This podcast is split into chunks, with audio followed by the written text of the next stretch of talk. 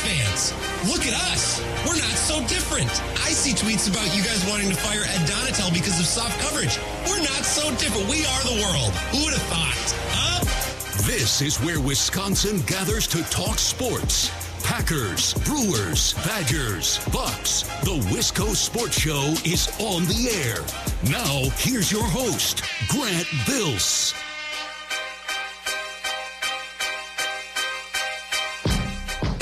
Used to play a lot of Minecraft, like a lot of Minecraft when I was in high school, especially. A little in college, but not so much. Minecraft's really fun game. I also think Minecraft taps into this like primal instinct we have to build and harvest and plant and sow and reap. Like I loved gardening in Minecraft. I love going into the forest and just cutting down trees, organizing all my resources into chests. I love mining, digging way down deep into the earth and just getting my hands dirty, stacking coal, stacking iron ore, stacking diamond. I just Minecraft I think taps into something these instincts that we have, this drive we have, even though we live in a very privileged world. We go to the store, we buy everything we need. We don't need to go cut down trees. We don't need to go accomplish these tasks. You might have a hobby garden. You might like to woodwork, but it's not like it would have been hundred year, hundreds of years ago. I think that in this same vein, we all, as Wisconsinites, have this instinct deep down to shovel snow, to clear snow, to get snow out of the way. And I felt this the last couple of years, but especially this year, because I live in an apartment. Last year, I lived in a house and we would need to shovel our sidewalk. This year, I'm in an apartment and I don't have to shovel. I don't even have to clear off my car because it's in a parking ramp. And all day today, I've just felt this instinct of wanting to go clear snow, move snow, shovel snow, blow snow, plow snow, just just move snow. I just felt that instinct. And I know there's some some clever dads that are listening right now. Oh, come over to my house. There's plenty for you. come on. You don't a little bit know what I'm talking about? There's something satisfying about going outside, firing up that snowblower, grabbing that shovel and just putting the work in. You know you know I'm onto something here. So don't don't tell me that I'm I'm wrong. I'm right. This is the Wisco Sports Show. That's what I've been thinking about all day. My name is Grant Bills. I hope you've had an outstanding day. Weather's a little shifty. It's not great out there, so drive slow, take your time, just more time to be in the car and listen to this fine program. And I'm excited for tonight's program because Zach Heilprin's going to be here at 4:30, not 4:35. God forbid you call Zach in the ballpark of the time you give him. Got to be on on the number, and and I'm not even ripping Zach for that. That's on me. Zach is a professional. I need to raise my game to his standards when he's on the show, and I will do so today. We will call him at 4:30, not a minute later. Uh, now 435. He's going to join us to talk Badgers basketball and maybe a little football. Maybe. We'll see. I have a lot of things that I want to discuss with Badgers basketball, but if we check all those boxes, I have a couple football items that I wouldn't mind getting Zach's opinion on. So that's coming up at 430. Mike Clemens at 530 after our conversation was abruptly and rudely interrupted on Tuesday. We were really starting to get somewhere. Our, our conversation was about to climax. I, I can feel it. And then the phone connection dropped off. So we're going to talk with Mike Clemens and pick up where we left off on Tuesday. That's coming up at 530. 608 796 2558. If you want to call or text the show, and always 24 7, 365, you can get me at me on Twitter at Wisco Grant. I want to start today with the NBA Lounge. This has been a great week. I needed this week. Okay. And as I said on Tuesday, I needed this week. And we were joking about some of those old Drake quotes. Remember when those were really like popular and everyone was making the like Drake is the type of guy to do this. Like I found a couple today. Drake is the type of guy to suck his fingers when he eats a powdered donut. Drake's the kind of guy who takes the chocolate chip cookies out of the oven and then closes the door with his hips. Drake is the type of guy to propose on both knees, you know, stuff like this. But the one that I was thinking about on Tuesday is Drake is a guy who, mid conversation, while laughing with friends, looks around at all of them and said, I needed this. You ever do that when you're with friends? That's a Drake thing to do. But that's something that I've done twice this week. I said to myself on Tuesday, I needed this as I watched Bucks Warriors and then later Celtics Lakers. And I said to myself last night, I needed this as I watched the Knicks and the Bulls go to overtime. And then the Wolves and the Clippers play an interesting game into the fourth quarter last night on ESPN. I needed this week. And I want to talk about just a couple storylines, a couple of teams, really briefly before we get to the Bucks. Most of today's NBA Lounge going to focus on the Bucks before we get to Badgers basketball. We're going to save Bucks Warriors for last because I have a couple items that I wanted to talk about with Bucks Warriors, and I didn't talk about them yesterday because I wanted to save them for the NBA Lounge today. So that's coming up in a few minutes. First, the Minnesota Timberwolves, like I said, I watched them last night. They stink. I know Karl-Anthony Towns is hurt. D'Angelo Russell didn't play last night although Minnesota Timberwolves fans don't like him anyways. I'm still astounded that anyone thought the Gobert trade this summer was going to work. I found it interesting. I was excited to watch how it would go. I didn't really ever for a moment consider the possibility that it would go well. I think this is worse than the Herschel Walker trade. And I know the Cowboys went on to win titles. That's not really how the NBA works, right? Like the Jazz, if they end up winning titles, it's going to be a couple of years because the NFL, you draft players that can basically help you win right away. The NBA is much more long form because you're drafting teenagers. I think this trade is worse than the Herschel Walker trade, the Rudy Gobert trade. When Rudy Gobert was still on the Jazz, at least Utah's front office had the presence of mind and the wherewithal to stack up three point shooters. Who can shoot on the Wolves? I know they're dealing with injuries and some of their better shooting players are hurt, but they went four for 22 last night. They're shooting 33% overall. That's 25th best in the NBA. A team that can't shoot better than 25% from three probably, probably shouldn't be the team that goes all in to trade for a player, especially like Rudy Gobert. But I digress. I've been watching a lot of the Wolves. I watched them last night. Good game for the Clippers. If they can ever stay healthy, they're going to be a really interesting team. But that's a big if. Another team I want to mention really quickly, and even if you're not a diehard fan of basketball or the NBA, I think you'll be interested in this. This is interesting.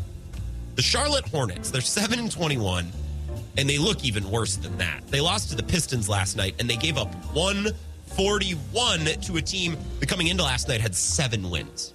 Starting point guard Cade Cunningham is hurt. I mean, they're they're not in a good spot.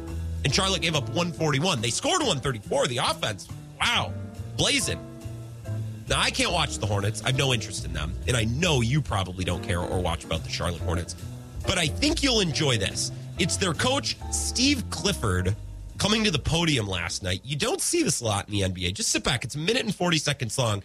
He didn't take any questions. He sat down and said, "No, no, no, don't ask me anything. Let me say my piece." You have to ask questions until uh, until we care about something besides how many points we score. We're not going to win much. Can't play like that. I mean, we scored. Our offense was good. That's five of the last seven games. We've been pretty good on offense. We are playing no defense. Not one guy. There's not a bright spot. We don't run back on defense. We don't guard the ball. Our pick and roll stuff, all stuff that was good I think we were as high as like 12th or 13th in defense about 10 games ago. And we're right back to where we started ground zero. Where all we want to be is let's try to outscore the other teams. Doesn't work in the NBA unless you're, well, actually, never works. Okay. So, what I just told them this is either you build a game that will actually work at the end of the year when you play the important games or you don't. That's it. That's what the NBA is all about, okay? It's not that we don't have the talent to do it. All we care about is scoring. That's it. And if you're going to try to play like that, you better have like five All Stars. We don't have that kind of talent. So it's not something that will work. We're either going to decide to get back to playing with a defensive effort. It's not, it's not that we're not trying to win, it's we go about it all wrong. Okay? I mean, watch team after team, right? There's always a team every year that they get there, and what happens? They get drilled because they don't have a game.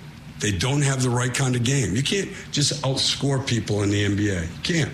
You can't. And you can't decide that you're not going to do the things that take effort, like rebounding or getting loose balls or putting your body in front of the ball. You can't.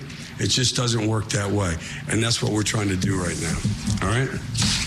Steve Clifford. That's his entire press conference, ladies and gentlemen. Wasn't that awesome?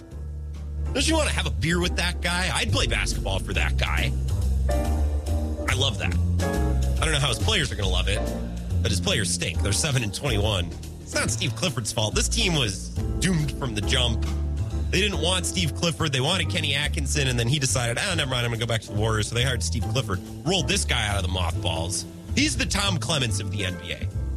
Just to put it into perspective for folks. He's been around the block, and now he's back in the league, and he's coaching a team that doesn't want to play defense. Last night, Kelly Oubre shot 10 of 27. Terry Rozier shot 8 of 28. PJ Washington shot 5 of 17. There's just shots being jacked everywhere. and they're not playing a lick of defense. And for those who heard that and think, well, no teams in the NBA play defense. Oh, no, no, no. Au contraire, Montferry, that's not true. NBA defense is interesting because teams can defend perfectly with full effort, and the other team can still get a bucket because the NBA is full of really good offensive players. And it's designed for the offensive players to score, just like football, right? This is how we set up these leagues. We like offense, we like points. It's harder on defense than it is on offense. I don't know that I can remember a coach in recent memory going to the podium and say, My guys aren't trying this, and just lit them up for a minute and a half. I enjoyed watching that last night. Bucks Warriors. I want to talk about this matchup a little bit more. I know we talked about it yesterday, but it was a great game on Tuesday night. The Bucks have the Grizzlies tonight. That should be another great matchup. Western Conference. Talked about Jevon Carter yesterday and the job he did defending Steph Curry. If you missed that and you're a Bucks fan, go find it in the podcast because I really enjoyed that 15, 20 minutes or so that we broke down Tuesday night's game. By the way, the Warriors lost again last night. Steph got hurt, gonna miss a couple weeks. Draymond got ejected with about eight minutes left when it was a 12 point game. Then the Warriors pulled within three. Donte DiVincenzo hit a three. Thanks, Donte. There's a minute 15 left. It's a one possession game, and probably would have been nice to have Draymond out there, but he got himself ejected. Whatever. We're not here to talk about the Warriors. This isn't the Warriors sports show. It's the Wisco Sports Show. I want to talk about the Bucks, and I want to talk about the Bucks by way of Andrew Wiggins because the Warriors have been without Andrew Wiggins. I was thinking about this yesterday. Is Andrew Wiggins their second most important player? Can the Warriors least afford after Steph Curry to lose Andrew Wiggins? Would they rather have Wiggins over Draymond? I'd say so. Wiggins over Clay? Yes. From an X's and O standpoint, Clay's a franchise legend. He's really important to that team. But if I got to win a game tonight, Andrew Wiggins needs to be on the floor. The Warriors lack three point shooting. Andrew Wiggins is seventh in three point efficiency this year. The Warriors lack defense and rebounding. Saw that the other night. That's Andrew Wiggins. So I think the Warriors, if they had to win a game tonight, the player they could least afford to be without is Steph Curry, and I think the next player would be Wiggins. So I started thinking about the Bucks. What's the order? Right? What's the order of all of the Bucks players in order? What is the order that we could least afford to lose them? Do you get what I'm saying? So if we had to decide, I want this guy to be guaranteed to be on the floor, then this guy, then this guy, if we had to rank them. Well, Giannis is number one, but then I was trying to decide if I had to play a playoff series without either Jrue Holiday or without Khris Middleton, or maybe Brook Lopez, you could maybe argue that he's their second most valuable player. I, I wouldn't, but maybe you could. Giannis is number one, and then I think it's Middleton or Jrue number two. And if you're without Middleton or you're without Jrue, you lose different things with each player, right? If the Bucks lose Khris, they lose shot making and they lose a wing defender. And those two traits could be more or less valuable depending on the matchup, depending how the team is playing. For example, if Grayson Allen and Jevon Carter and George Hill and Pat Connaughton are hitting three point shots and Bobby Portis is getting his offense inside, little hook game, you know, offensive boards, maybe he's hitting some threes too. If all that is happening, then I think the Bucks can handle Khris's absence on offense.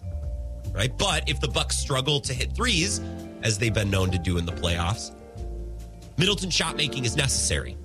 Because without Middleton shot making, you have games like they had against the Sixers a couple weeks back, where Giannis is banging his head into a wall, nobody's hitting a shot, and the game just slows down to a grind. It feels ugly, it feels painful.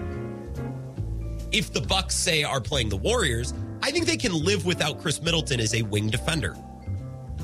The Bucks are playing the Celtics. You got to go against Tatum. You got to go against Brown. You kind of need Khris Middleton. Not that Khris Middleton is this unbelievable wing defender, but they only have so many wings. Khris Middleton, six eight. He's assignment sure. He's experienced. He's not going to make gaffes, not going to make errors. So if you lose Khris, you lose shot making, you lose a wing defender. If the Bucks lose Jrue, they lose his defense and they lose his ball handling. The Bucks can get really sloppy on offense without Jrue. You saw this the other night. Will kick the ball around a little bit. He's six eight. He's not a point guard. He can facilitate offense. He can find open shooters. He can play a two man game with Giannis, but He's not a true point guard.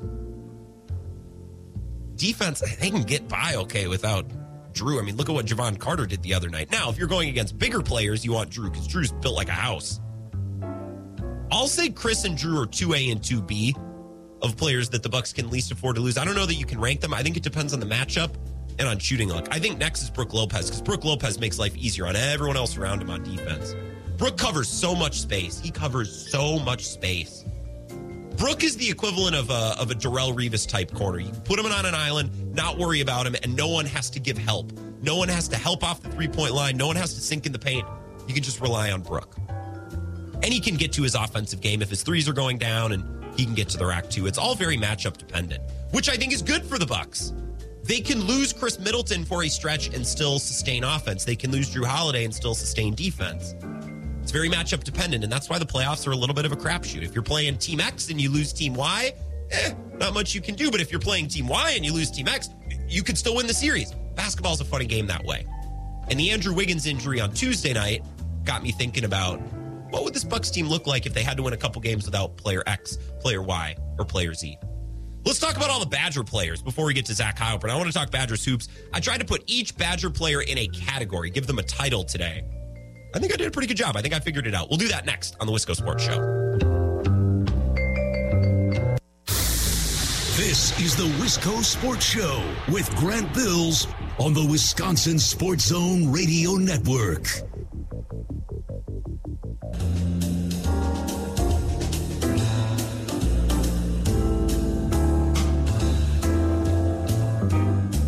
Wisco Sports Show. My name is Grant Bills. One NBA thing before we step out of the NBA lounge and talk Badgers basketball. Zach Heilprin in a few minutes. This is from TMZ. The infamous ejected fan from Bucks Warriors the other night says he told Draymond Green, quote, Milwaukee fans are giving you a pass regarding his altercation with Jordan Poole. The Bucks reportedly offered him a refund on his tickets and free ones to a future game. Man, I swear, Draymond Green is so damn annoying. Like, dude, the fan didn't run onto the court and punch you in the face. Like, come on. I don't know, dude. If I got thrown out of a Bucks game for not saying anything, oh, he made threats to my life. The hell he did. Unless he said, hey, I have a gun in the car and I'll be waiting for you outside. Then he didn't make threats to your life. We've talked about this. Like, the death threats to, to Tyler Herro thing. Remember that? Remember that on, on TNT a couple of years ago? And they're like, Tyler Herro, when decommitting to Wisconsin and going to uh, going to Kentucky, uh, death threats were mailed to his high school. Find me one person, let alone multiple, as the story goes, that sat down, penned a letter with a specific death threat to mail it to a high school. I'm, I'm going to call. I'm going to call cap on that, as they say. That is cap. I do not believe that for a second. Yeah, throw him out though, Draymond. Dr- Draymond threw himself out last night. Game ended up being close. Steph Curry gets hurt. Team really could have used Draymond Green last night. Uh, no, he removed himself from the game uh, because he was being Draymond Green. Nice. Nice, Draymond. All right, that's the NBA Lounge. I want to talk about the Badgers. Send me a text 608 796 2558. Mike in Colorado, Jason on Lower Tainter Lake. Mike in Colorado's got a good point. He said Matt LaFleur could use some pointers from that guy. Yeah, Steve Clifford calling out his team for not trying on defense, for not playing together, for not putting forward effort. All of these things. All right, we're going to talk Badgers basketball, Badgers football with Zach Heilprin in a few. I, I put my mind to it today, and I mentioned this at the the end of last night's show. I wanted to try to come up with a role or to come up with a label for every player on the Badgers team because we were kicking around the idea that Chucky Hepburn, Tyler Wahl are the best players, but man, Steven Crowl might be one of the most, if not the most important player. And this is playing off of the theory last year that Ben Kenny had that Johnny Davis was the best player, but Tyler Wahl was the most important player. And I said, well, wait a minute. Let's sit down and we'll actually come up with an actual title for all these players. So I did it. Right. And here's what I came up with. Team MVP is Chucky Hepburn.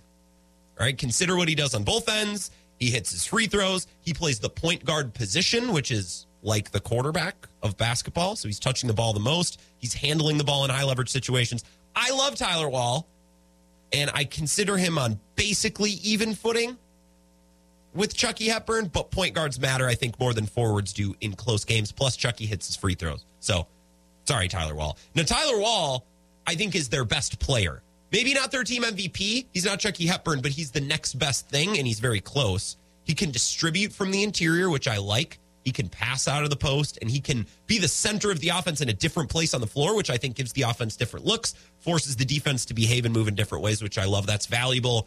That keeps the offense moving. Now, the Jaime Lannister of this team is Connor Essegian. Okay. because when I think of Connor Essegian and what he's expected to do for this team this year, I think of this quote when Tywin Lannister is talking to his son Jaime in season one Game of Thrones. The future of our family will be determined in these next few months. We could establish a dynasty that will last a thousand years, or we could collapse into nothing, as the Targaryens did. I need you to become the man you were always meant to be. Not next year, not tomorrow. I need Connor Essegian to be that boy now. Like, I know you're a freshman, buddy, but we need you. All right, we got an opportunity here in the Big Ten this year. Make some noise, win some games, compete, contend. I need it. This is with the same role that Bronson Koenig had in 2014, 2015. Is it fair to expect this of a freshman? No, but it's reality. Okay. Connor Essegian is the Jaime Lannister of the Badgers this year. The uh, just don't mess anything up, guys. Max Klesmit and Carter Gilmore. Just don't mess anything up. Just be competent, okay? Just keep it between the mustard and the mayo. No brain farts. Make the easy plays. Make your free throws. If you do that, I'll be happy. Josh Gasser 2.0, or the poor man's Josh Gasser, Jordan Davis. Ideally, he needs to be the most reliable 3 and D guy on the floor. Okay? Jordan Davis very athletic, was a great wide receiver in high school. Great attitude. He's got all the things. Become a great 3 and D guy and then add a little bit more in transition, a little bit more through passing. Oh, be a great player for the Badgers the next couple of years if he can do that. And finally, finally figured out what bucket to put Steven Crowl in, the Thor of the team. Thor from Avengers. You think of the scene in Infinity War when they're all battling and the Avengers are starting to get overwhelmed and it looks bleak. Uh, this isn't going well. And then, boom, Thor comes flying in. And he says, Bring me Thanos. This part.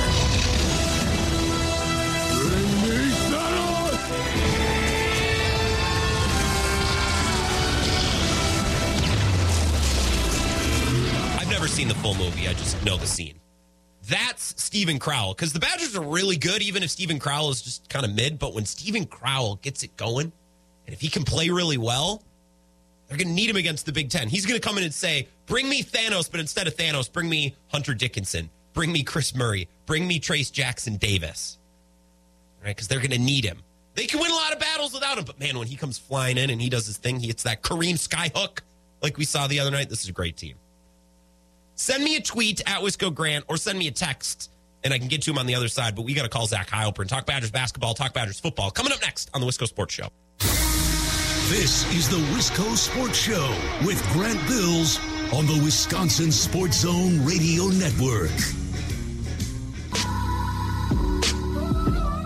Wisco Sports Show. My name is Grant Bills. Mike Clements will join us in an hour. Our conversation on Tuesday was interrupted at, its high point. We were about to really get to some gold, and then the phone connection cut off. I think it was Mike's fault. I won't tell him that, but I, I think it was. He'll join us in an hour. Right now, he's getting ready to go on air. And so kind to give us a couple of minutes as he is frantically preparing. They're at Monks and Sun Prairie. Kenny and Heilprin. We have half of Kenny and Heilprin. That's Zach Heilprin. Hello, Zach. I appreciate you cutting out time right before you have to go on air to join me. There's nothing I would rather do than cut out some time for you before uh, Kenny and Heilprin. There, I mean, I literally can't think of anything else I'd like rather be doing right now.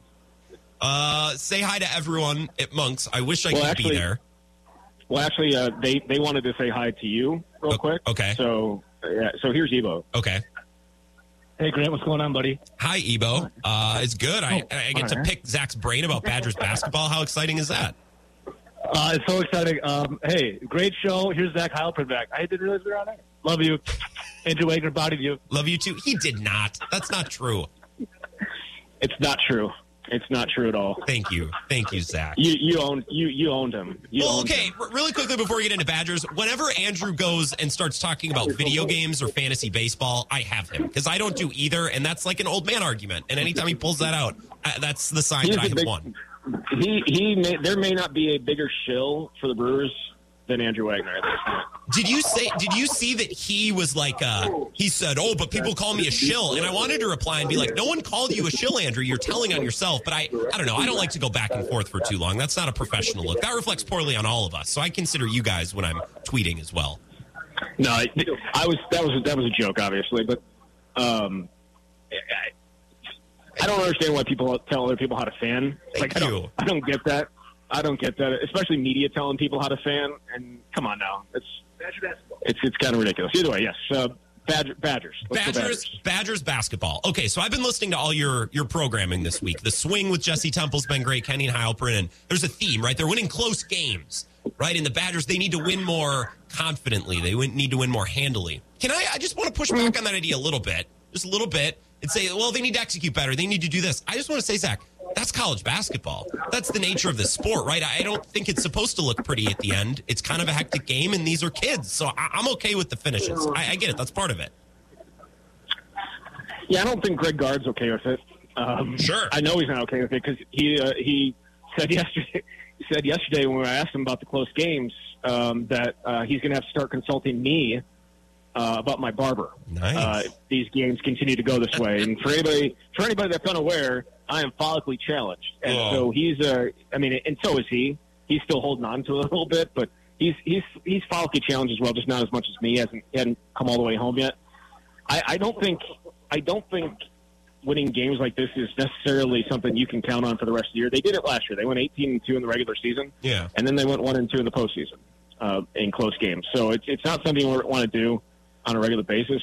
Their their margin error is pretty small. They they don't have, and it was last year too. It's just they didn't have a Johnny Davis to be able to make up for it. Um, and and now it's kind of it's just a little bit different this year.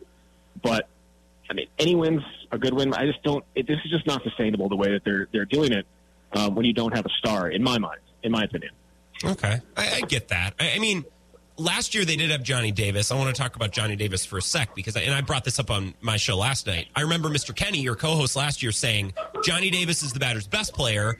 Tyler Wahl is the most important. Do you remember this? This is I, I remember this very clearly from I, last season. I honestly don't remember half. I mean, I don't remember a quarter of what Ben Kenny says. That's so uh, to, to think that I to think that I'll remember that, I, I don't. well, that's why I'm here. That's why I'm here. I, I want to refresh that. I always thought that was an interesting take. This season, You said uh, just hold on a second. Yes. he said uh, last year you told him that Tyler Wallace was the most important player on the team. but Johnny Davis is the best player. the best player, yeah. Admittedly, a half baked team. Yeah, okay, all right. It was a half baked take, is what he said. Well, yeah, so. it's look, Zach, you're a journalist.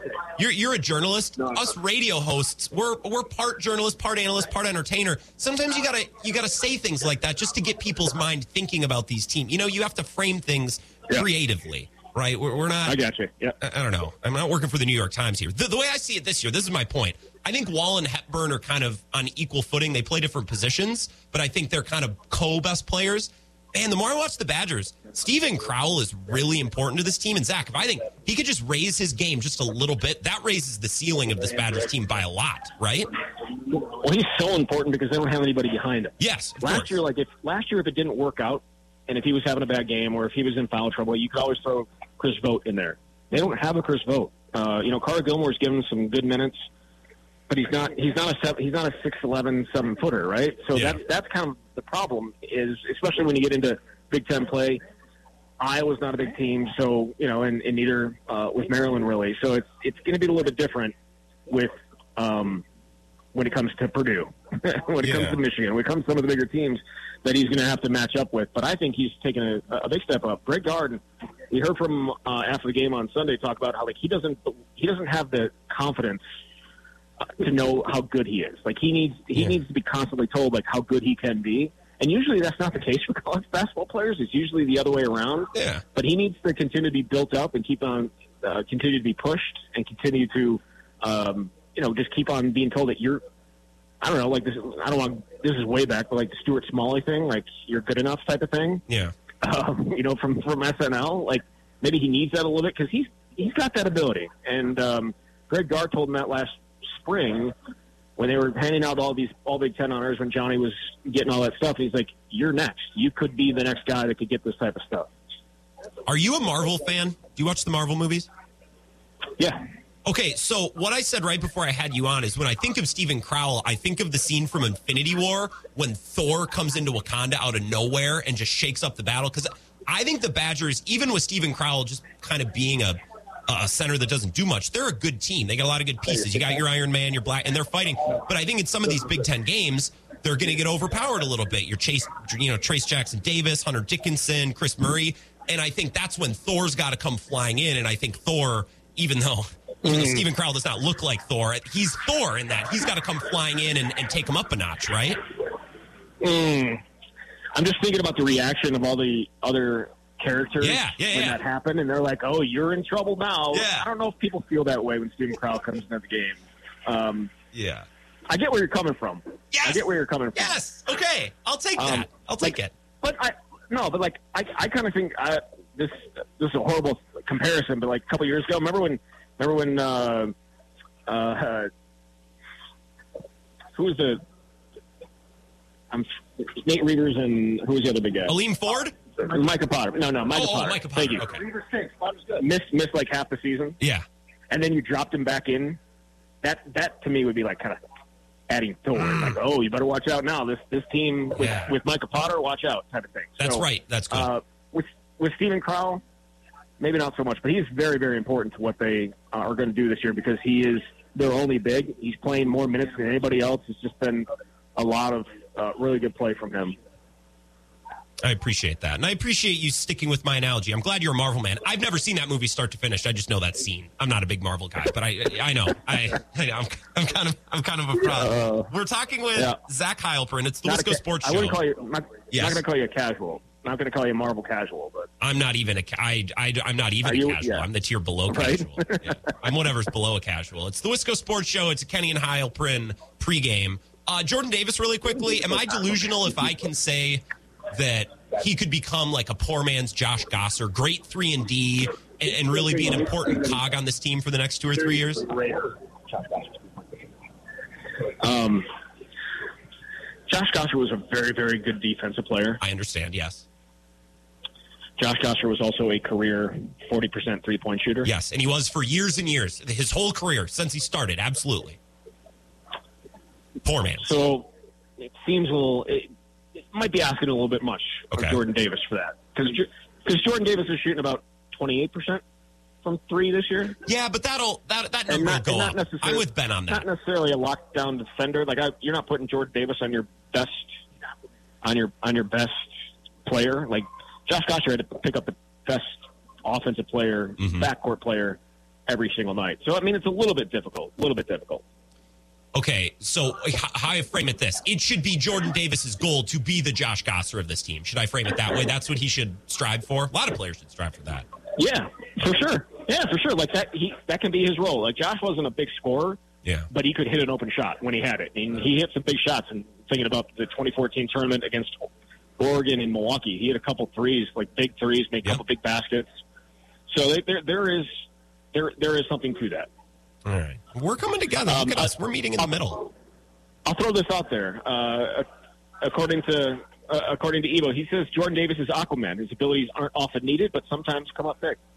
Yeah, well, Ebo, don't listen to Ebo. They spent the entire week. they they spent the entire week, and I love Ebo, but I'm still receiving shrapnel on my show of that stupid Connor Essegian dunk debate that they started Monday morning. Oh. Which could is the biggest waste of time.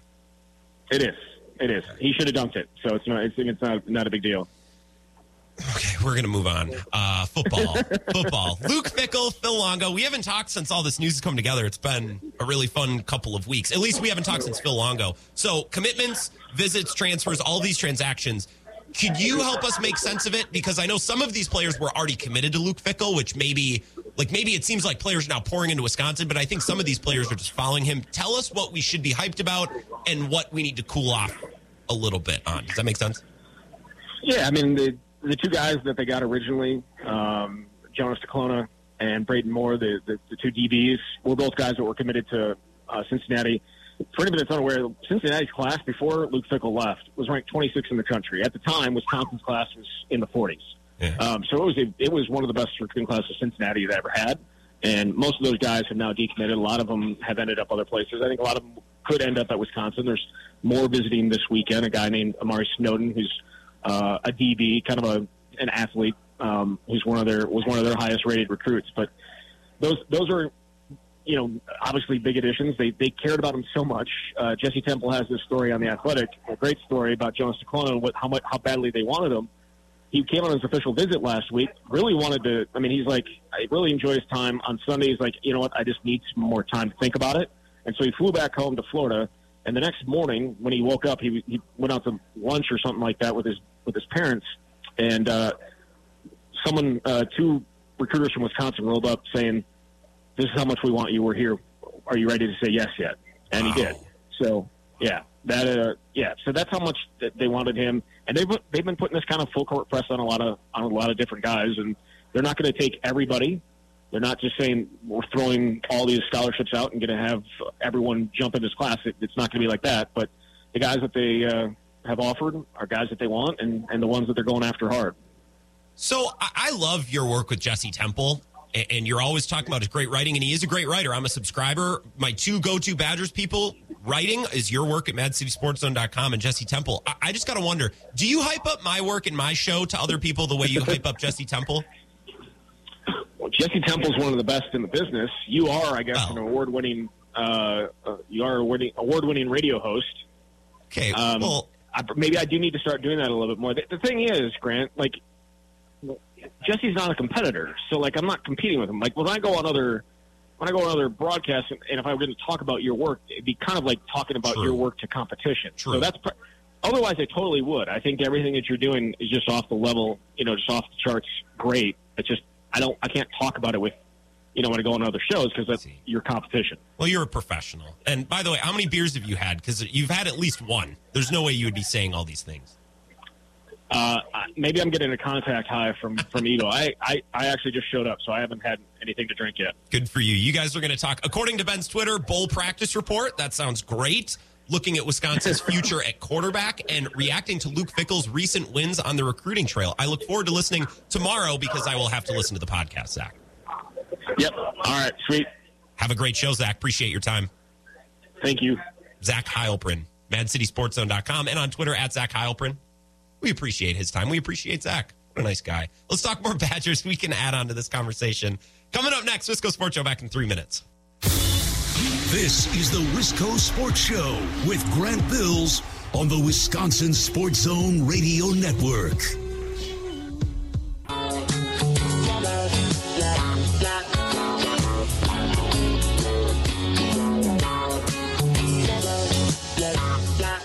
Wisco Sports Show. My name is Grant Bills.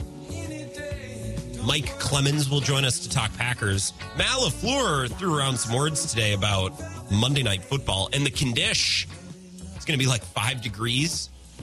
Saying, oh, yeah, we love to play in the cold. Well, you know, recent history would maybe suggest otherwise, but I always love cold weather football under the lights at Lambeau and America's Booth going to be calling the game. Joe Buck and Troy Aikman. So we look forward to that. We'll talk about that in the second hour of the show. Just got off the horn with our guy Zach Heilprin. Kenny and Heilprin will be taking over on the zone in Madison starting in about 10 minutes. We appreciate Zach's time and his coverage of Badgers basketball, Badgers football, and he's just a good friend. He's just a good guy. Might be the best man at my wedding if I were to get married tomorrow. Now, Zach got married without me knowing, uh, but you know, it's busy planning a wedding. It's easy, you know, to forget about people and you know, whatever. I, I don't work directly with him. I'm not in the same building, so I understand how that oversight happened. I get a text here from from Corn who says, "Would Charlie Thomas be a solid addition to this team?" Corn has now called in. Corn, yes, he would be. Charlie Thomas could be very useful for this team. Yeah, because it's exactly what you were saying last segment with Heilprin. Like, you know, you used to have Chris Vogt. You don't really have a second big body. So Crowl gets in foul trouble in Big Ten play. It's gonna. It could be tough. especially against some of these bigger centers. We're talking about Hunter Dickinson, Trayce Jackson Davis, Kris Murray, who didn't play for Iowa the other night. The Big Ten, you're just seeing a lot of huge bodies, and you just need someone to eat fouls. They don't even have to be good corn. They just need to relieve Steven Crowl, and if he takes an early foul, give him a break to keep him available for later on in the game. And Charlie Thomas was literally that. He was a huge body. He never developed one ounce of his game, but that's also kind of the guy they need at backup center. Yeah, I think towards the end of his career, wasn't he starting to take some threes every once in a while? Yeah, but like Ethan Happ would fire it. Like taking an uncontested spot up three, everyone should be able to at least fake their way through doing that. But the footwork, the ball handling, the touch, like none of it ever. That that entire recruiting class, Khalil Iverson, uh, uh, Charlie Thomas was a part of that. Who else was in there? Like none of them ever developed past what they were as freshmen. Yeah, Nate Reaver is kind of the same way. Brevin got a little better, but he would never turned out to be anything too great. Uh, just a corner three point shooter. I do like thinking of Jordan Davis playing his way into a poor man's Josh Gasser role. I would I would very much enjoy that I think you are out of your gourd thinking that. Too much? Way too much. Well, I mean, I what? Josh po- Gasser was like the third freshman, the the third freshman in the Bo Ryan era to ever start as a freshman. Well, that's the thing. He's getting and a we're late comparing start. him to Jordan Davis. Poor man. Brand. Poor man's Josh Gasser. Poor, poor, poor, poor man. Homeless I mean, man's. Okay, strip down the titles. I'm just trying to find a role. It's the role. It's the role. For, strip the name off of it. The three and D guy, the elite three and D guy. That's my dream. Oh, okay, that's better. I just can't have you slandering Josh Gasser like that. I- He's yeah. he's on the Mount Rushmore of Badgers of all time. I don't mean to. And and Zach responded the way that he should. I, I this is more of a trying to figure out what the high end of Jordan Davis would be, rather than comparing Jordan Davis to Josh Gasser. Because I agree it would be disrespectful. What about Zak Showalter? You got a tweet about Zak Showalter. Could could that be more of a, a fair comp, perhaps? Yeah, uh, that's a little. That's definitely more fair. I would still say he's a homeless version of Zak Showalter, but A he, he could be there. I mean, he's he's been able to hit some threes, some clutch threes. So, you know, I'll give I'm giving Jordan the benefit of the doubt, but I'm still not. I don't have high hopes for him. But you know, these next couple games in the uh, month of December, that's where we'll really want to see. You know, the Jordan Davises of the world kind of step up and, and find a role on this team. Lehigh tonight. Can they blow this team out? They should be able to blow out Lehigh. I know they couldn't blow out anyone earlier this year, but they should be able to blow this team out. They, I mean, the Badgers are incapable of blowing teams out for the last five years. I mean, honestly, I don't, I don't see a blowout. I see another maybe ten point game, fifteen point game, but not a blowout by any means. Well, maybe if Jordan Davis steps his game up, maybe it'll be possible. Yeah, I'm looking. Why am I weirdly so excited to watch this game tonight? Because you're you're coming over to the good side. You're digging deep into college basketball. You're putting you're washing the bad taste out of your mouth from previous Badger teams. You're you're coming to the right side, Grant. I watched. Uh, I believe it was the University of Arkansas Pine Bluff uh, versus Minnesota last night for a couple of minutes because the Knicks and the Bulls. I just didn't want to watch the first half of that game. Did you see the end of that game? Knicks, Knicks Bulls. Yeah, I went to overtime. Yeah, Knicks won. Yeah, with uh, Julius Randle dribbling out the ball until he chucks up a terrible baseline fadeaway jumper in regulation. Yeah, that's known to happen. Well, at least he didn't shoot a contested three from the top of the key like all the kids do nowadays. Like Chucky. Yeah, like Chuck. Yeah, like Chucky. I'm going to retweet that tweet I have like a million times this year. Well, Corn, I got to take a break here in a few minutes. We got Lehigh tonight. We got the Bucks tonight. I hope to see you on Twitter breaking down all of it. Um, I will not be breaking down a minute of the Bucks game. Full attention on Badgers, Greg Gard. Let's Okay, go. well I'll Let's take I'll take it. Let's let's ride. Enjoy the game tonight, Corn. Yeah, you too, Grant. Thanks. That is our friend uh, Cone Roller, who is you know been named a couple different things: cornucopia roller, uh, corn roller, and then of course cornhole roller, which is a name bestowed on him by Dave and Monona. We haven't heard from Dave in a while. I don't know what Dave thinks about what's going on with this Badgers team. Look, I was talking to Zach, and I said, Zach, on all your podcasts, on all your shows, and I listen to them all, and I know Zach doesn't miss a minute of this program, so it goes both ways, to- totally on all of Zach's shows, keeps talking about, oh, this team makes it harder than they need to. This team's playing too many close games. And I I do agree that they need to be able to slam the door when they have a chance to slam the door. They had a chance to slam the door against Iowa and they didn't do it. But some of these Big Ten games are going to be close, and college basketball is an imperfect sport. It's an imp- it's imperfect, right? So you're not always going to be able to fully, perfectly close down the game because these kids aren't pros. They're college kids. There's going to be a certain degree of ugliness. There's going to be a certain degree of, of mistakes being made at the end, especially like Connor Essegian. He's a freshman. He had a he had a freshman blunder against Iowa. You don't want that to happen often, but in college basketball, that happens. It's the type of sport that it is right? So I, I I don't know if the Badgers win another Big Ten game and they win by three, and it ends up being closer than it should have. I'm not going to be the one to get upset about it and to treat it like it's like it's a big no. Some of these games just gonna be close. That's Big Ten basketball. That's college basketball. It's an imperfect game, and that's why we love it.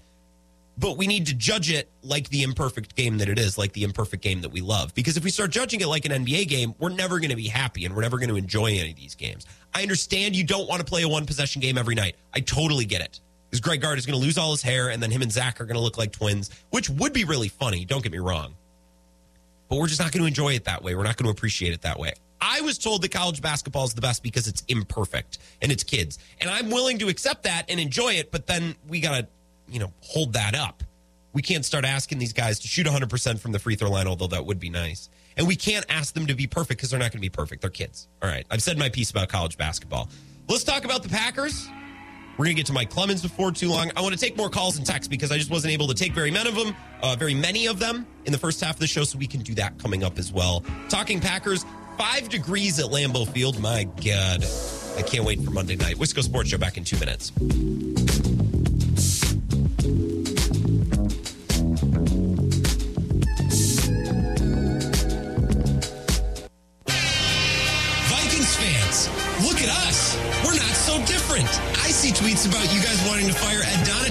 Soft coverage. We're not so different. We are the world. Who would have thought? Huh? This is where Wisconsin gathers to talk sports. Packers, Brewers, Badgers, Bucks. The Wisco Sports Show is on the air. Now, here's your host, Grant Bills.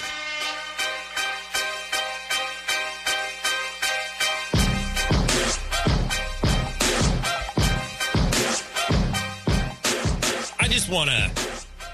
I just want to make sure everyone understands. I respect Josh Gasser and understand how good he was for how long he was good. He was incredible. He's one of the best Badgers ever because he did it for four years. He was consistent. As Zach said, 40% shooter.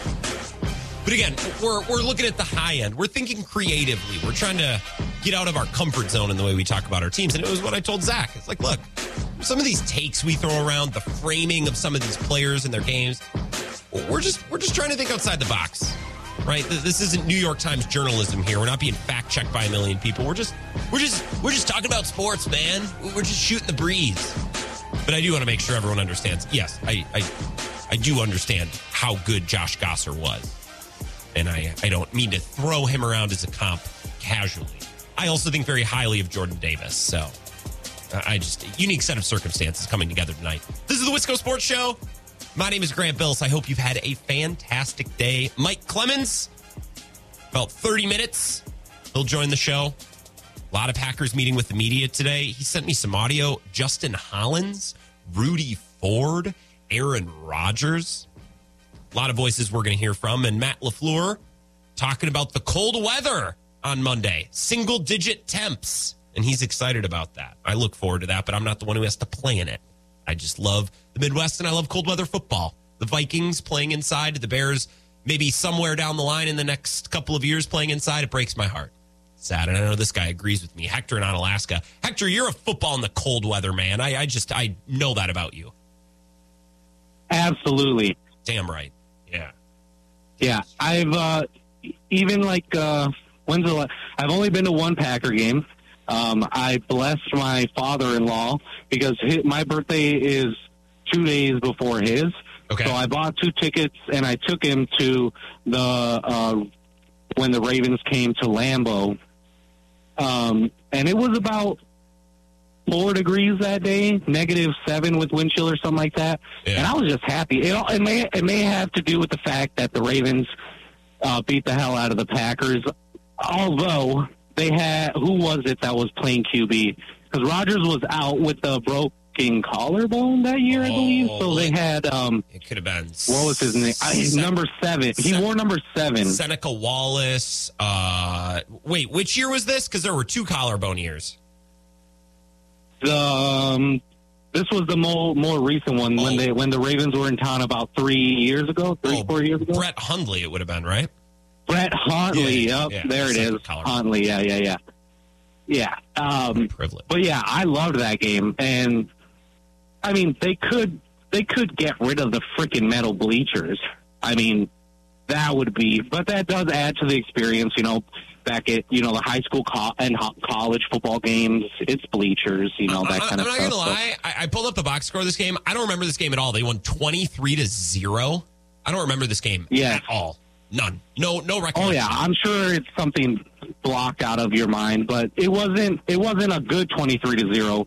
Uh, the Ravens, I believe, they scored a touchdown uh, in the fourth quarter, and then like uh they had like a pick six in the fourth as well. So they wrapped it up pretty well, but it wasn't an exciting game by any means. But I was just thrilled because I had never, you know, been to a professional football game um, since I was like seven. I went.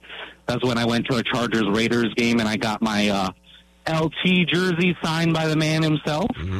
Um, poor memory there, but my ex girlfriend threw it in the dumpster when I kicked her out of the house. Um, so I don't have it anymore. So anyway, Women. um, right? I was, yeah, right. I was calling more so to chime in about your rankings of the Bucks players yeah. because you guys figured out how to be okay without Khris Middleton. Um, the beginning of this season was electric, and you didn't have Khris Middleton. Um, so I agree with, of course, Giannis is number one. Uh, I would say Jrue is probably number two, but then I'm going to Brooke. He, Really? the big man, does a lot. And honestly, before I even like, I do agree with the A and B thing, but I think that Khris Middleton is three A and Bobby Portis is a close four, a three three B because the energy that Bobby Portis brings, the the um tenacity he plays with, like it's always go go go for Bobby Portis. He'll he'll get a put back, just a rebound, put it back off the glass, and he's just pumped. And you can just see everyone smiling on the court. You can see the bench getting pumped up, and it brings a different energy that I don't really think Khris Middleton brings. Um, I think he needs to figure out his hairline before he can figure anything else. What out. is with the state's like dis- not disdain, but man, what does Khris Middleton got to do? Does he got to win the state three titles before they actually really love and embrace him? I, I don't know, Hector. I No, you know no, I no. love you, I but I'm- love I, me. I'm Khris, not. I know Khris Middleton. I, I don't know that you do. I love Khris Middleton, but the fact the fact that they did so well at the beginning of the season without him, like there's no ignoring that. You know, like he is a good part, a big part of the team, but it's not like if he got hurt again, you wouldn't know what to do to get by. I don't think that's what I think anyone like if Brooke did, who what other big man do you have? You have Bobby Portis, Giannis. but he's not that same kind of big man. Giannis. Yeah, but Giannis is your facilitator. He can't do everything. Last year, when he tried to do everything, you got bounced in a tough physical matchup versus the Celtics, who And went who, on and who was absent in that series? And the who, who, who was absent? Khris in Middleton, yeah. Okay. Okay. Agreed. Yeah, right. But then they started the season and they were fine. They look like a well-oiled machine without Khris Middleton. Is what I'm saying. So yes, that if you would have asked me in the off season, I would have said Khris Middleton easy number two because they were just in shambles without him. But they started the season perfectly fine without him, and he does add to it, and he'll get better as he gets healthier and everything like that. I don't doubt that for a second. But that would just be my rankings. And of course, I'm a secondary. You know, I'm a Clippers fan, and the Bucks, just like the Packers, are my second team. That due to where I live and my family and friends and stuff like that. But Yeah.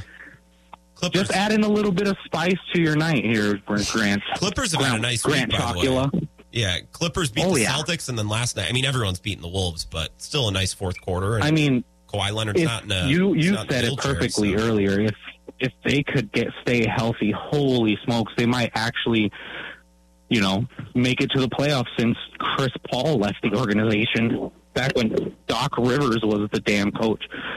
So. Anyway, I'm still out working, Grant. I uh, this is actually my last stop, so I figured I'd give you a call and end my shift with the bank. Oh yeah, well, I appreciate it, Hector. Drive safe. The roads are slick. Maybe I'll talk to you tomorrow before the weekend.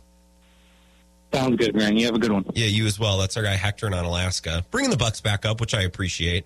I don't want to talk Packers for a full half hour before we get to Mike. Justin tweets in, "Oh boy, I hope Corn is still listening because I think Justin makes an interesting point, and I'm not sure if I agree with Justin or with Corn on this one." Justin tweets in and says, "At Wisco Grant, Corn says Gasser is on Badger Mount Rushmore, and then some laughing emojis. No, Frank, Sam, Happ, Devin Harris, Michael Finley, Tucker, Kirk Penney. I'm sure there is more. All right. I think I'm actually going to reject Ethan Happ. Give me give me Josh Gasser over Ethan Happ. Frank, I will take. All right, let's do our. Okay, we're doing Mount Rushmore. We're doing. I, I need to write this down because I'm doing this on the fly, and it's easier if I can write it down. Frank is absolutely on Mount Rushmore. I think that's the one total 100% given. Now, if we're going to talk about eras, now Justin, you're a little bit older than us. I didn't watch Finley play, but I could include him. Finley. There we got two. Now I'm not so sure. So Alando Tucker, I didn't watch him play, but did not go well with him as a coach. Does that sully his reputation and his legacy? I would argue yes. I don't think I'm putting Ethan Happ on my Mount Rushmore. Here's the thing about Gasser. You the high end of Josh Gasser was never as high as some of these other players. But Josh Gasser came in on day one, and as Zach said, 40% from three, best defensive player on the court. And he came in and did that in an era where Bo Ryan was the coach. Bo Ryan is much tougher. You think you think Bo Ryan would be playing Connor Essegian? Lord no. Lord no. So I understand the high end of Sam Dekker and Ethan Happ is higher than the high end of Josh Gasser. But if you put Josh Gasser's career start to finish up against some of these guys, Justin, I- am not so sure that there's not a spot on the Badgers Mount Rushmore for Josh Gasser. I'm not sure. I'm not sure. Sam, again, high end. Sam Dekker, we're talking about. High end, yes. Frank's there, National Player of the Year, took him to two Final Fours, but especially the second year. But Frank's there, Finley's there. After that, I I don't know. I think you debate all these names. Happ is not over Josh Gasser. I, I will not hear that. And Corn, if you're still listening and you want a rebuttal, tweet in or DM me on Twitter at Wisco Grant. St. Paul Schmidt texts in and says, So is Hector comparing a playoff series without Khris to the first 25 games without Khris? Get a grip. Yeah, well, that's the thing. You know, and the Bucks throughout the first, you know, stretch of the year, let, us pull up the Bucks schedule. Bucks. I love Google, by the way. How many times have I said this during the show? I'm going to pull up the Bucks schedule. Let's look at some of the teams that the Bucks beat. And I'm not minimizing at all the start of this Bucks season because they beat good teams, they beat bad teams. Your record is your record. They're 20 and 7 and I don't think anyone will disagree that they're probably the second best team in the league or the first best team in the league right there with Boston. Right? It's those two teams. The Bucks started the year beating Philly. Okay, nice win. Houston, terrible. Brooklyn, eh, especially early in the year, nothing special. Knicks are nothing special. Atlanta, that was a nice win. Detroit twice, they're terrible. Minnesota, they're terrible. The Thunder are not good, but nobody played in that game. That was a fun game. Atlanta, loss. Oklahoma City, oh, that's the double OT game that no one played in. Cleveland was a really good game. Cleveland was an outstanding win, and that was without Khris. They lost to the Sixers. I think if you want to find a if you want to find an example of a game where they desperately miss Khris Middleton, and Schmidt would probably reference this. Hector, I'd probably reference this to you. Go rewatch Friday, November 18th against the Philadelphia 76ers. In fact, I'm going to pull up the box score just to make a, a more specific point. The Bucks looked fine throughout the first two quarters. They looked fine through one half. Philly was without James Harden. They were without Joel Embiid, and Tyrese Maxey got hurt in this game too. They were up at halftime. They weren't without Embiid. They were without everyone else, I should say. The Bucks scored 22 points in the third quarter 18 points in the fourth. I mean, their offense fell off. They had nothing. That's where Khris Middleton has a role. That's where his impact is felt. Then they beat the Cavs again. That was really impressive. They beat Dallas the other night. That was impressive. They do have a couple of good wins, but it's not like they've been lighting the league on fire. They still haven't played Boston, right? Boston is really the one team that I'm comparing the Bucks to at this point in the year. You could tell me about the 76ers, you could tell me about the Cavs, and those are good teams, but nobody's on the level of Boston or Milwaukee. And I guess we'll watch that game. They play on Christmas, right? Let me scroll down here. Yep. Sunday, December 25th, 4 p.m. on ABC. God, that's going to be a treat. Yeah. Uh, Hector Hector did back himself a little bit into a corner by saying, well, last year they struggled in that playoff series when Giannis had to do it all. Giannis had to do it all because Khris Middleton wasn't playing. I love Brooke Lopez, but Brooke Lopez missed the entirety of last year. Giannis stepped into play center way more than you'd ever want him to, and it didn't really hurt his production. He was an MVP candidate, right? So Giannis can do it all on defense. On offense, you need Khris Middleton's shot making. Again, I will hear an argument that I would rather live without Jrue. I'd rather live without Khris. I think it depends on the matchup and it depends how the rest of the team is playing. If the Bucks are without Khris Middleton, it just puts a lot more pressure on Bobby Portis to score, Grayson Allen, Pat Connaughton to hit threes. Right? And those guys are capable, but there are going to be nights where threes aren't falling, Bobby Portis isn't playing well, and you're really going to feel the absence of Khris Middleton. Other nights you won't.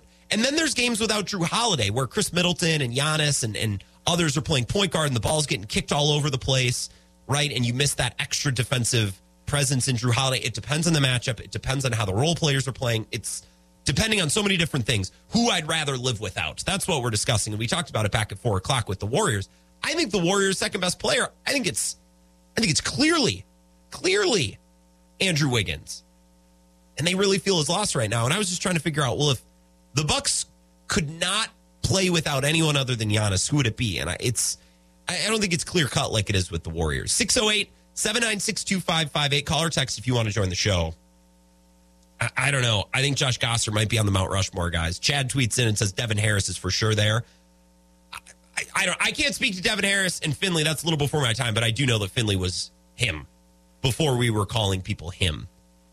Ethan Happ over Josh Gasser is wrong, in my opinion. David Manone is here. Let's chat with Dave. 608 796 2558. What's up, Dave? Hey, but I got to educate these clowns again. You know, Josh Gossard, he might have been in the all defense, maybe the Mount Rushmore uh, you know, player with a heart and guts and play you want on the floor. 40% three point shooter, Dave. He was a 40% shooter his entire well, career. You, no, stop when you only shoot probably you know thirty a year or twenty a year. Oh, he shot. Yeah, forty percent. Yeah. So I mean, these percentages. No, no. Okay, people, listen up. Get your pens out. Here we go. First of all, Mount, Rushmore only has four people. So to the idiot that start rattling off ten people, go back to high school. He probably, he, you know, he probably flunked out of third grade. Mount Rushmore has four people. One, number one, is Ricky Olson of all time who would have been the greatest scorer in Wisconsin history, probably by 500 points, if they if they had a three point shot back then. So he he he probably he would have been the you know the greatest scorer in Wisconsin history. Okay. Number two is Michael Finley mm-hmm. because he played four years. Number three is Tucker. Number four is Harris. Outside of that, I mean, you know, Frank Frank had a couple of years, and he's probably an honorable mention. You know, if, if you had another another spot for Frank, it, it, would probably be Frank because he had he had back to back years. Okay. People got to remember the first two, the first two years he, he couldn't take his grandmother off the dribble. You know who but, could instantly when he got to school was Josh Gasser. I that's the the arguments for Gasser is he did it for four years. He did it right when he got to school. I, look, I, I'm just saying the argument the argument that has been brought up by others. I, I just I don't want to disrespect Josh Gasser on the show today. I was I was no. doing some Jordan Davis talk, and I, I, I don't want to go there, Dave. I just want to make sure he gets his due, and I feel like you're minimizing things. Even if you don't put him on your Mount Rushmore, that's fine. But I, I think you're minimizing some things that we should really respect. No, about what Gasser was Gasser was the one player when the game was on the line, along with Jordan Taylor, is who you is, is the guy you wanted on the floor guarding guarding the guy taking the last shot. Because that team back then, you you had Mike, you had Andy. Um, I can't I can't think of Andy and Mark. The, the thing back, I can't remember. Uh, Mike Kelly. Okay. Mike Kelly. Mike Heller is way far no, Mike Kelly from the the Garden, you know, 2000 team. Okay, way ahead. No, no, God, no, Gasser was good. I mean, he, he had guts. I mean, he was no offensive threat, but on the defensive end, yes. If there was a Mount Rushmore of the top four players who laid it in the line, yeah, Gasser might be a, a top five or six, absolutely. But to, to glorify a guy who had zero offensive game, but what he brought was on the defensive end, the heart and discipline. That's what Gossard brought. But and Mike Kelly, I mean, I mean, I'd take Kelly over Gossard. I'd take Jordan Taylor over Gossard. Interesting. You know, but yeah, so I mean, you got to remember these the people are giving these Mount Rushmores. It's generational. They never, they never, you know, they never was involved in Badger basketball back, you know, back in the you know. Well, that's that's why I'm happy that you called in because I my my knowledge only goes back so far. Ethan Ethan Happ being thrown around. No, Ethan Happ I mean, come on, people. I mean, yeah, Ethan Happ played four years, but Ethan Happ had you know one move to one move to his left. He couldn't shoot free throws. He's a pretty good rebounder. No, Ethan Happ was a pretty good player, but I mean, to, to say he's a top fifteen, uh, no. Okay, that's You know, fair. But no, but uh, but, but, but, but probably the, greatest player is probably Ricky Olson. That guy, yeah. I mean, if they had a three point shot back then, I, I, I often wondered if they went back and checked his shot. Um, is especially his home away splits Mm-hmm. at home, and you know when he's on away. But you know that's back to when basketball was great. But in the field house, that dump, you got twelve thousand fans in there. I mean, it's like, whole, you, well, I don't know if you've been to a volleyball match in there, women's volleyball. Yeah. I mean, the, the bar in that place was like, holy smokes, was it loud there. See, I used to go and sit right behind the visiting bench. My high school teacher had the cheerleaders. Nobody wanted to sit behind the visiting bench because you couldn't see. so I got to sit there behind some of the greatest coaches, Bobby Knight, Jud Heathcote, uh, Gene Keady. I mean, I was there. Wesley. Man- now, there- there's another guy, Wesley Matthews. If he would have stuck around four years, he would have been the greatest player in Wisconsin history. You know, go look, go look up those Bill Cofield teams where you had Brad Sellers and Corey Blackwell. Some of those those players. But anyway, um, I, I, I knew as soon as I heard somebody talking about Gossard and, and Hamp, I had to call in. All right. All right. We have some texts of people who are agreeing with you. I tweeted out your list, Dave. So we're gonna we're gonna see what the people decide. You can go read the replies on the tweets. Well, yeah, you got to ask people uh, like Eric and Eric in uh, '94. He's probably my age. If he was around back then, he'd know those players. You got to be older. You got to be older. You know, fifty and an IQ about three to know what the hell I'm talking about. What about Pete I mean, I Monona? know- He probably knows.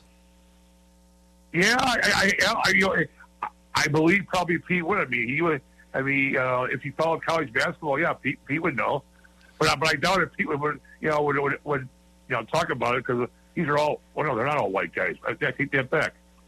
But I believe, yeah, I believe Pete would know. I am I am That's woefully about all. That's about all. Pete, that's about all Pete would know. I am I am woefully late for a break, Dave. I actually have All to take a break. Talk to you later. Yeah. Have a good one. Thank you, David Monona. We appreciate your perspective. Mount Rushmore, I tweeted it up. Embrace debate in the replies at Wisco Grant. Wisco Sports Show back in three. This is the Wisco Sports Show with Grant Bills on the Wisconsin Sports Zone Radio Network.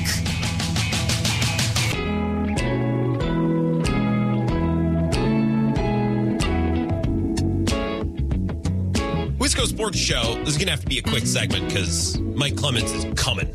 Whether we're whether we're on time or not, Mike is calling in a few minutes. I got a couple tweets here. Chad, Justin, Bobby Potus, one of my favorite accounts, all tweeting me at Wisco Grant about Josh Gasser. Look, I, I'm just first of all with Zach. I was told I wasn't giving Josh Gasser enough respect, and then I got yelled at by Korn because I'm not giving him enough respect. And then Cone said he'd put him on his Mount Rushmore. I look, I did not begin this Mount Rushmore talk.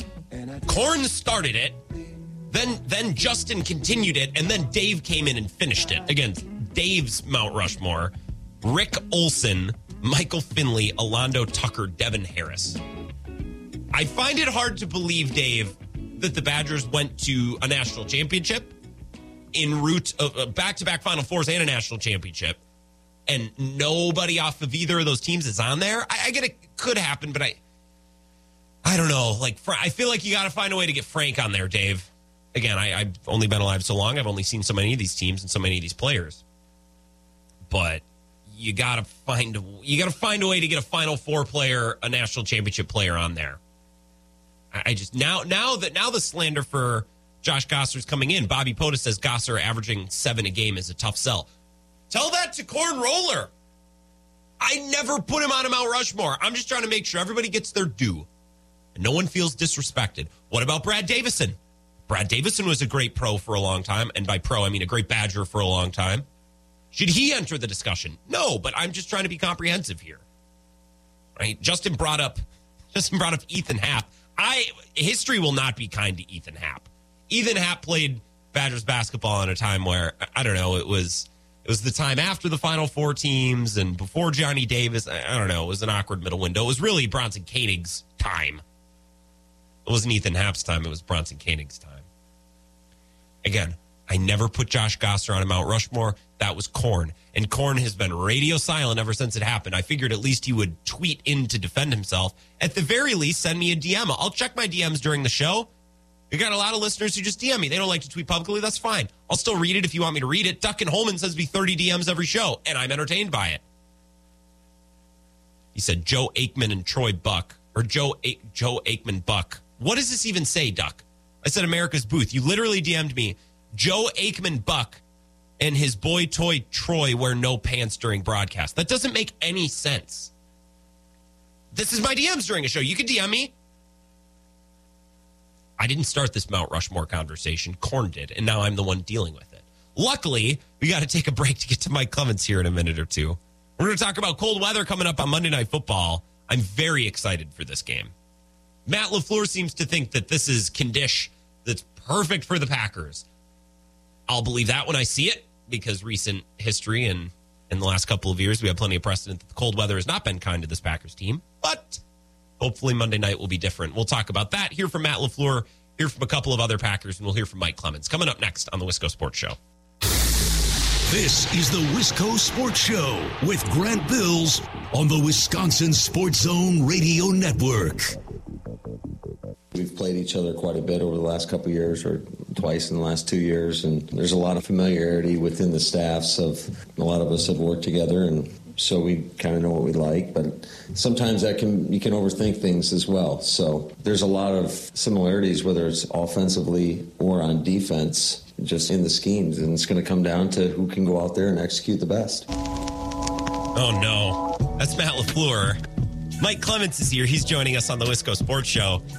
Mike, the first part of that cut, I was thinking, yeah, that sounds like what me and Mike talked about on Tuesday. You know, all these coaches know each other, there's a lot of familiarity. And then he continued and said, sometimes you can overthink things. And every Packers fan watching or listening to him say that is like, you think? Absolutely. That's all you do, Matt. Yes, you overthink things when you coach against people you know. So that's that's concerning. I don't like to hear that. We've all been there, even when we were kids, and you're playing chess with your best friend, you know, and and you figure out that you know you you now know all his moves, and you and so now you start trying to anticipate that rather than just let the board come to you. But um, had a good day here today. Today is a Wednesday. Normally, we're going to have practices today, tomorrow, and Saturday cover. Then they'll do a closed door walkthrough on Sunday, and then wait for the Monday night game. But you know, to me, and uh, rewatching some of these games of the last month, um, and the wins, wins and losses. Um, I, to me, a number one story that's way being underreported is the outside linebacker situation. And you know, put yourself in Joe Barry's shoes. I mean, way back on November 6th when you're playing the Lions, it was a day where you lost seven or eight players during the course of a game. This craptastic 15 to nine thing. That's actually we got the Lions on a roll. The Lions went out and won five out of six after that because they thought, hey, wait a minute, we're not so bad. We we actually might be able to win some of these games. Just like the, the Green Bay Packers seem to Yeah. stoke the fire on the Jets and the Commanders, and- Commanders. And, even the Giants. Yep. Right. Okay. So so to me, it's like uh, your best player is out, Rashan Gary, and no one's talking about it. Yeah. I mean, it would. It's, it's no different than if you lost Aaron Rodgers on the other side of the ball, or if you lost Mason Crosby on special teams. No one is talking about it. And I thought what was interesting was that when um, Enagbare, number 55, went down at the end of the Bears game, and today I just got the injury report. Yeah, he suffered a knee injury, but the good news is, you know, 10 days after the Bears game, full participant today. And as a matter of fact, as I quickly go over today's injury report, um, there are some guys uh, on the Packers that have injuries. Aaron Jones has got that ankle that's bothered him most of the season. He was limited today. Elgton Jenkins out, just resting the knee. David Bakhtiari, you know, not only the knee, but the it's down his abdomen. But you know, he's he's recovering from surgery. Unlikely to play this week, uh, coming back from surgery. Anybody else that's on that list, including Aaron Rodgers with a thumb and rib, were full participation in today's practice, and even Darnell Savage.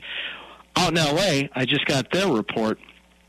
They had six players, including backup quarterback John Wolford, who did not participate with their injuries, and Aaron Donald, the best defensive lineman in the NFL. He's Yeah. still out with an ankle injury. Those guys did not participate, so they're still banged up from their game against the Raiders a week ago. Well, they're going to be shutting some of these guys down. The the Rams are in such an interesting position, Mike, because they don't have their own pick this year. So getting worse doesn't help them like it would help some teams. They've shut down Matthew Stafford. I'm not sure if they'd prefer to play Wolford or Baker Mayfield. I'm unclear on that. And then you have Jalen Ramsey and Aaron Donald on defense. There are these Corvette type players. Same with Cooper Kupp.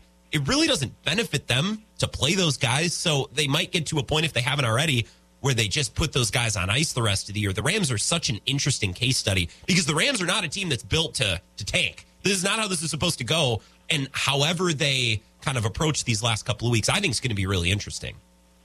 Well, we all think about tank and and players phoning it in, and I'm certainly looking for it from this group in Green Bay, sure. uh, particularly in the defensive side of the ball. What is the deal?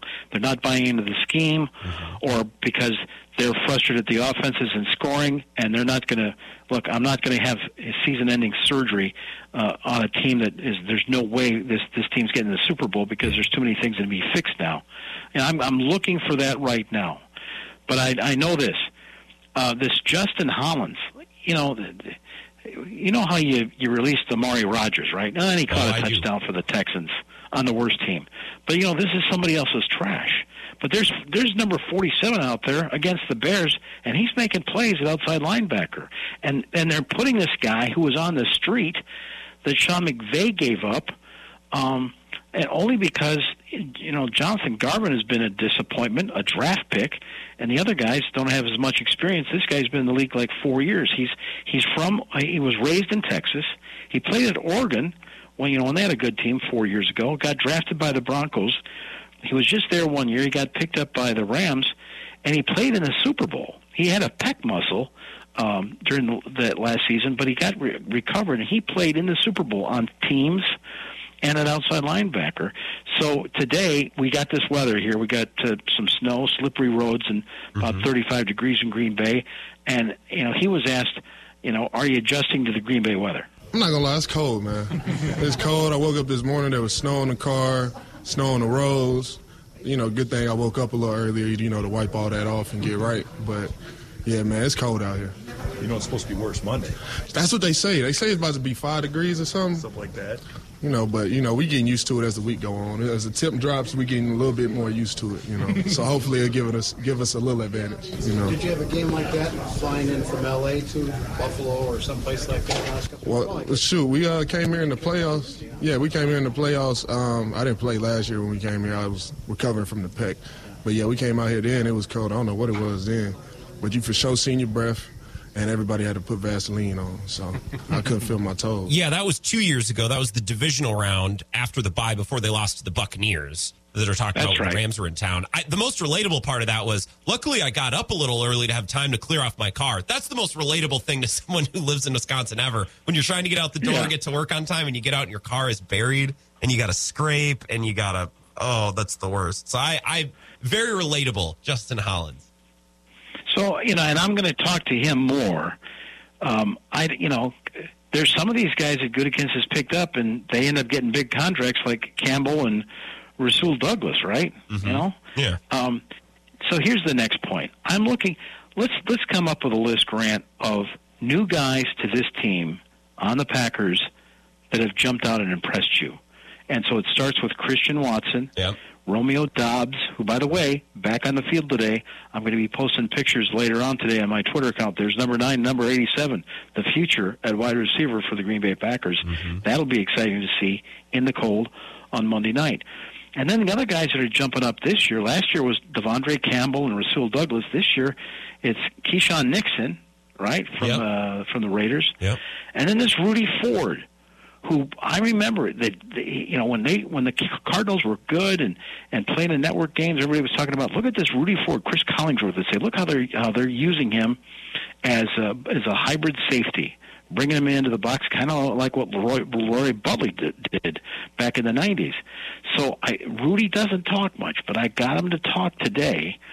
And so I'm asking him this question about you know his coldest weather, and the other thing is, all right, you know, you're flashing. I mean, you're coming up with the picks in the Cowboys game or the recovered fumble from Claypool uh, in the game against the Bears.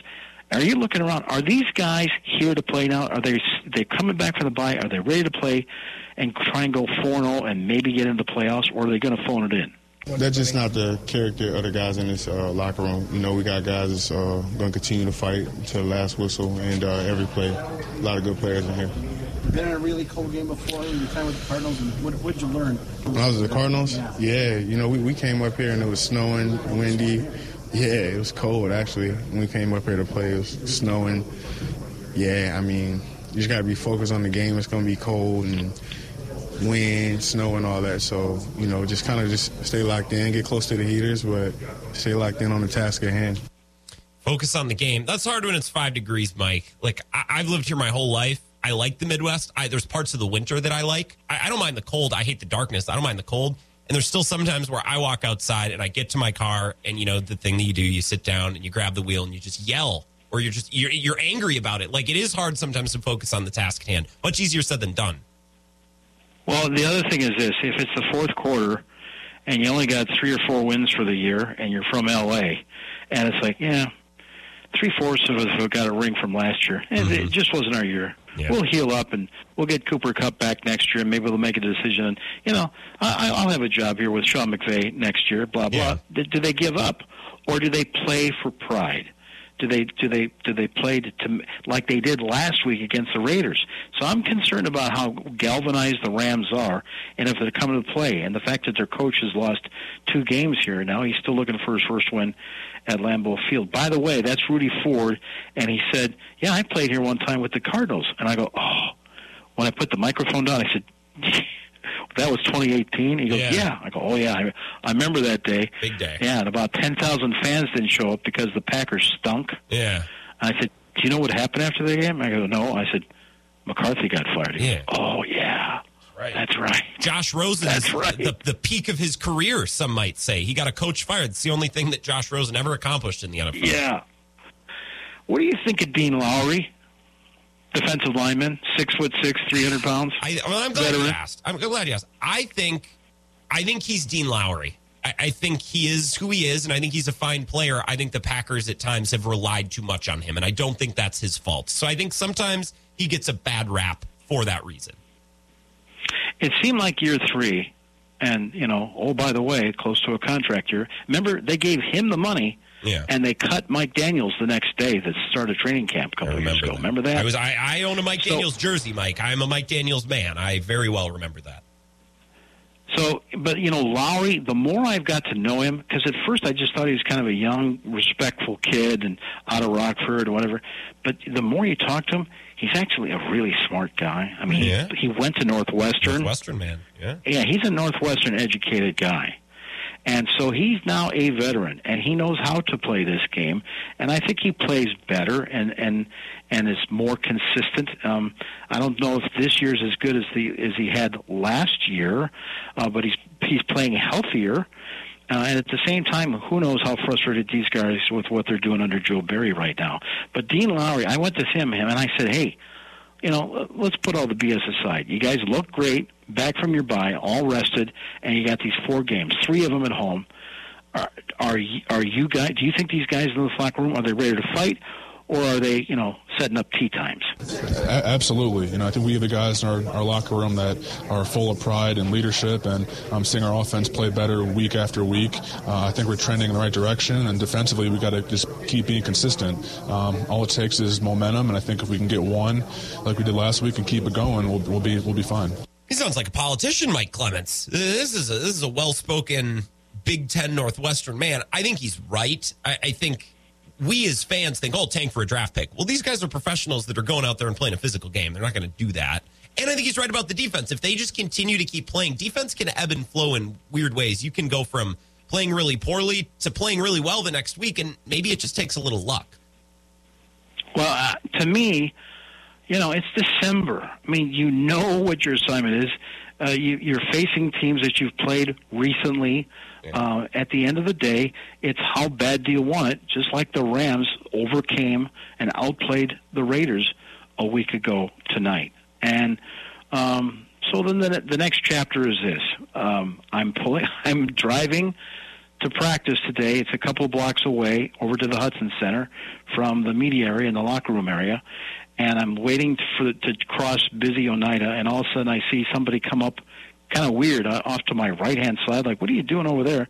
And I look up, and it's it's Aaron Rodgers and David Bakhtiari in the damn golf cart in yeah. 30, 35 degree weather. Yeah. But you know, that's that statement to saying, hey, we're loving it in Green Bay, man. You know, shirtless or sleeveless, that kind of thing, right? And Bakhtiari, even though he's recovering from surgery, hey, I'm riding with my buddy to go observe practice and go sit over there on a bench and just watch these guys. So Aaron today was says, you know, he said they took a little poll about who do they respect on this team, who they respect the most, and he said the guys who got the most votes were like David Bakhtiari, Aaron Jones, to be sure, who's getting mm-hmm. these nominations and awards for his community work, A.J. Dillon, Dean Lowry, Rasul Douglas, and then Keisean Nixon. Here's another guy, right? Yeah. Keisean, who's a new guy to this team who's made himself valuable on special teams and returns, getting picks as a defensive back. So here's Aaron Rodgers talking about that. Uh, let's see. Dave, I think, received some votes. Uh, Sewell probably received some votes. I'm trying to think. It was it was months ago, but you know I think most people like both those running backs a lot. You know, AJ and, and Aaron, and you know Big Dog's probably a fan favorite in the locker room too. Uh, Dean Lowry is one of my favorites. You know, I just love love getting past that uh, that gruff demeanor and see if I can get a hug every every once in a while. And then K9 now too. You know, he's uh, he was really anti-hug for a while, but I'm, I'm a hugger. So, and he's he's come around, and look what happened. He had a pick to seal the game and a couple great kickoff returns. I said, Key, on, there's no coincidences. You Got to keep hugging me. oh, this man, Mike, you, give it, give Aaron Rodgers a hug next time you can. We need all the good mojo. We need all the good luck we can at this point in the season. He's so complex. I mean, he really is. It's like he just so deep. I mean, one minute he's so cold. But by the way, you know, he was asked, "So you're going to watch the game tonight? See if Seattle loses? That improves your chances." He goes, "No." He goes, "I don't have Amazon." Like it's a political statement or something. No, I don't have Amazon. No, I know I won't get it. No. Interesting. Okay. He's like All the right. rest of the okay. state. He fits right in. Nobody in the state likes streaming anything. If it's not on cable, we can't watch it. It's like going. Is to that space. why? Is I just, I it's just okay, whatever. Uh, something tells me he's got pretty good access to the cut ups and the video of it immediately after the football game too. Oh, yeah. So, uh, so, th- so then I asked him this. I mean, just directly.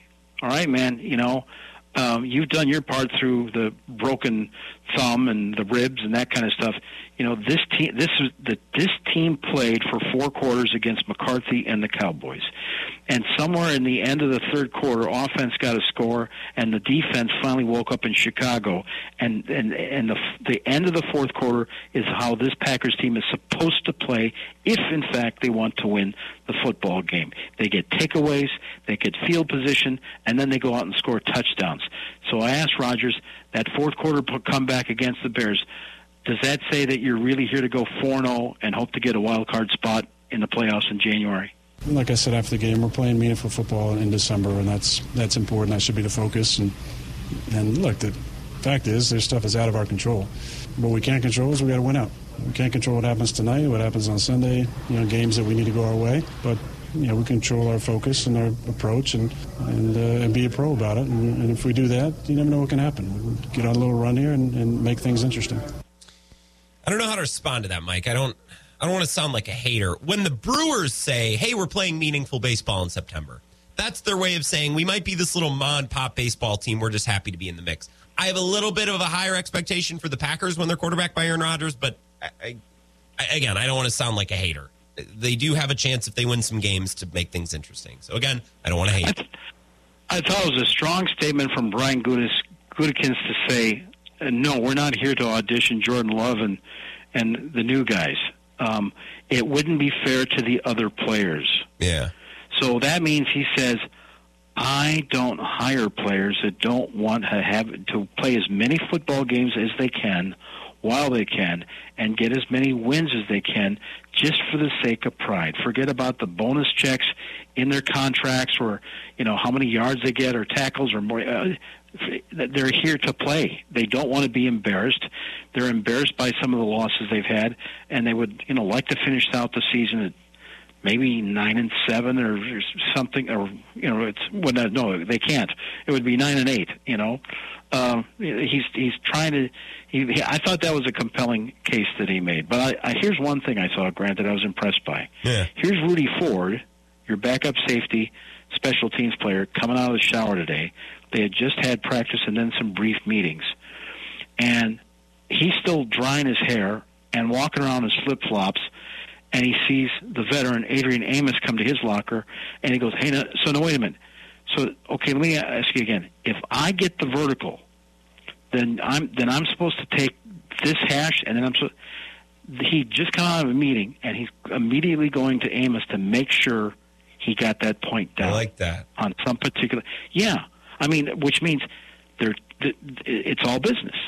I mean, you know, it's it's not they're just talking about, hey, what are you doing tonight? Because it was pretty much the end of the day. Now he's still talking about the meeting from 15 minutes before to make to clarify what he heard that he understood that correctly, and he's asking Amos to make sure he got it right. That's a good sign. I like that. That's a good sign. These Bisaccia yeah. guys, they they brought something good to the team this year. Mike, I'm looking forward to Monday night. I got to get a break, but I appreciate you. Enjoy the game, and let's talk next week. Thanks, Grant. You bet. Yeah, have a good weekend. That's our guy, Mike Clements, on Twitter at Mike Clements NFL. Final segment of the Wisco Sports Show. It'll be a quickie coming up next. This is the Wisco Sports Show with Grant Bills on the Wisconsin Sports Zone Radio Network.